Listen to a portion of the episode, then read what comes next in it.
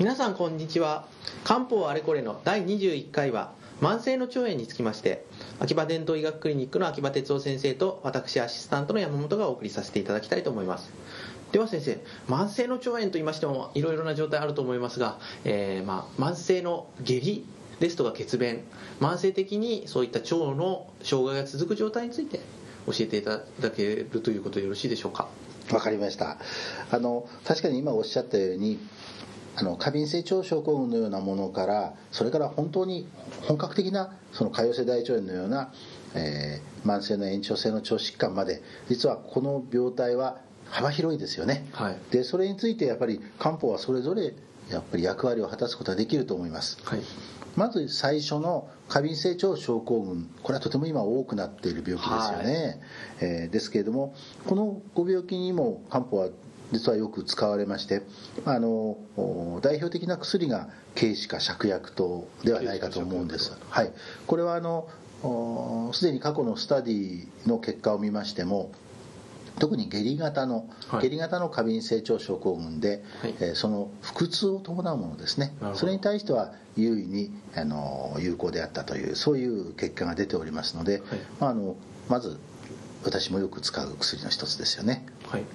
なるほど私はよく使われる薬の一つではあるんですが ではその他にその他の状況に関してそうですね。どのように考えたらよろしいでしょうか？はい。あの何かまあ最近ではもうすでに例えば結核性の慢性の腸炎などはもうもうすでにそれはないと思って、はい、えー、まあ、考えますと先ほどの過敏性腸症候群の、まあ、もう少しこうまあ、実証のタイプといいますかね、はい、比較的比較的他に他のことはもう胃腸機能はしっかりしているというような方の場合ですと半減写真等を使うようなこともよくありますね。なるほど、えー、それからさこれまでも下痢の時によく出てきたあの一つの薬であります異例と平胃酸と五苓散を合わせたもの、はい、でこれもその水っぽい下痢などがあの続きやすい方。これな原因はほとんどど何でもよろしいわけですけども先ほどのような非炎症炎症性の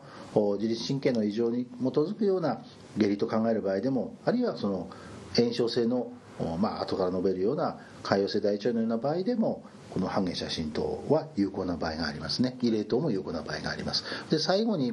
特にあの潰瘍性大腸炎で、はい、えー、漢方で脚光を浴びているといいますかあの非常に取り上げられる機会の多い薬がサイレー糖ですね。サイレー糖ですか？でサイレー糖はですねご存知のように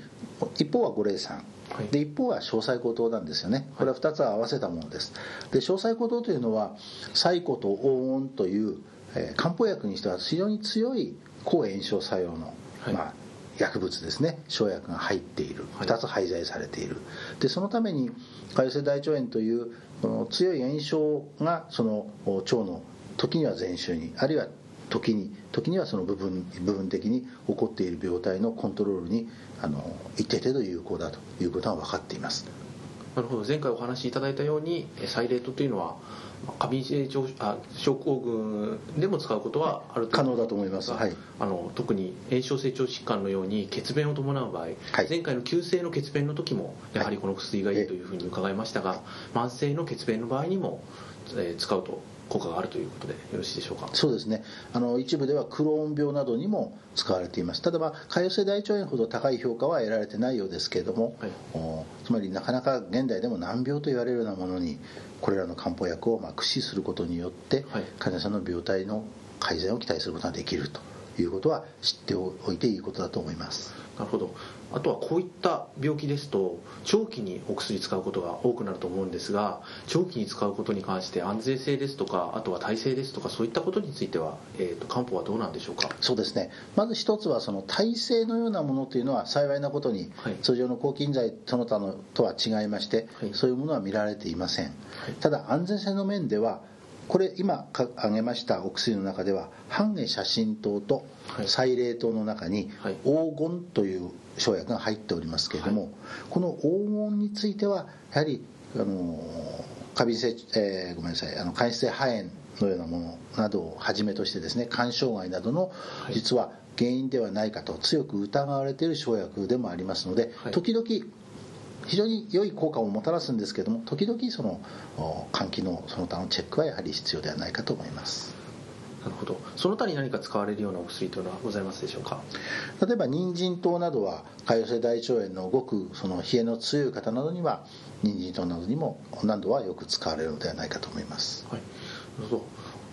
お話を伺うと潰瘍性大腸炎クローン病というのはもともとかなり難治の病気だと思うんですが、えー実際の治療西洋医学の治療だけではなくて漢方でも一定の効果があってやはり漢方の受診というのも併用して行われるというのはかなりいいことではそうですね。あのだから西洋医学だけの西洋医学的な治療だけではなかなかこう安定した効果が得られない場合に、まあ、漢方薬を使うことによって例えばあのステロイドの量を維持量を半減させることができるといったようなスタディも実は結果として出ているのもありますからやはり、えーぜひ専門の先生におかれましても一つお考えになられたらよろしいかと思います。なるほどそういった場合にはやはり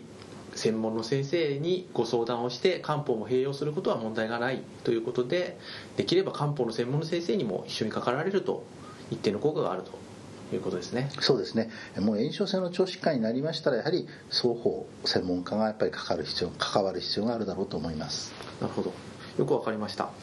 ではお時間になりましたので今回の第21回慢性腸炎特に、えー過敏性腸症候群からクローン病潰瘍性大えー大腸炎そのいそのようなものに関しましての、えーご説明ですね。それは終わらせていただきます、えー次回第23回はであごめんなさい22回ですね。22回はですね応答今回も応答について一部お話ありましたが詳しい限定した応答についてということで秋葉伝統医学クリニック秋葉先生に再度お話しいただきたいと思います。本日はどうもありがとうございました。こちらこそありがとうございました。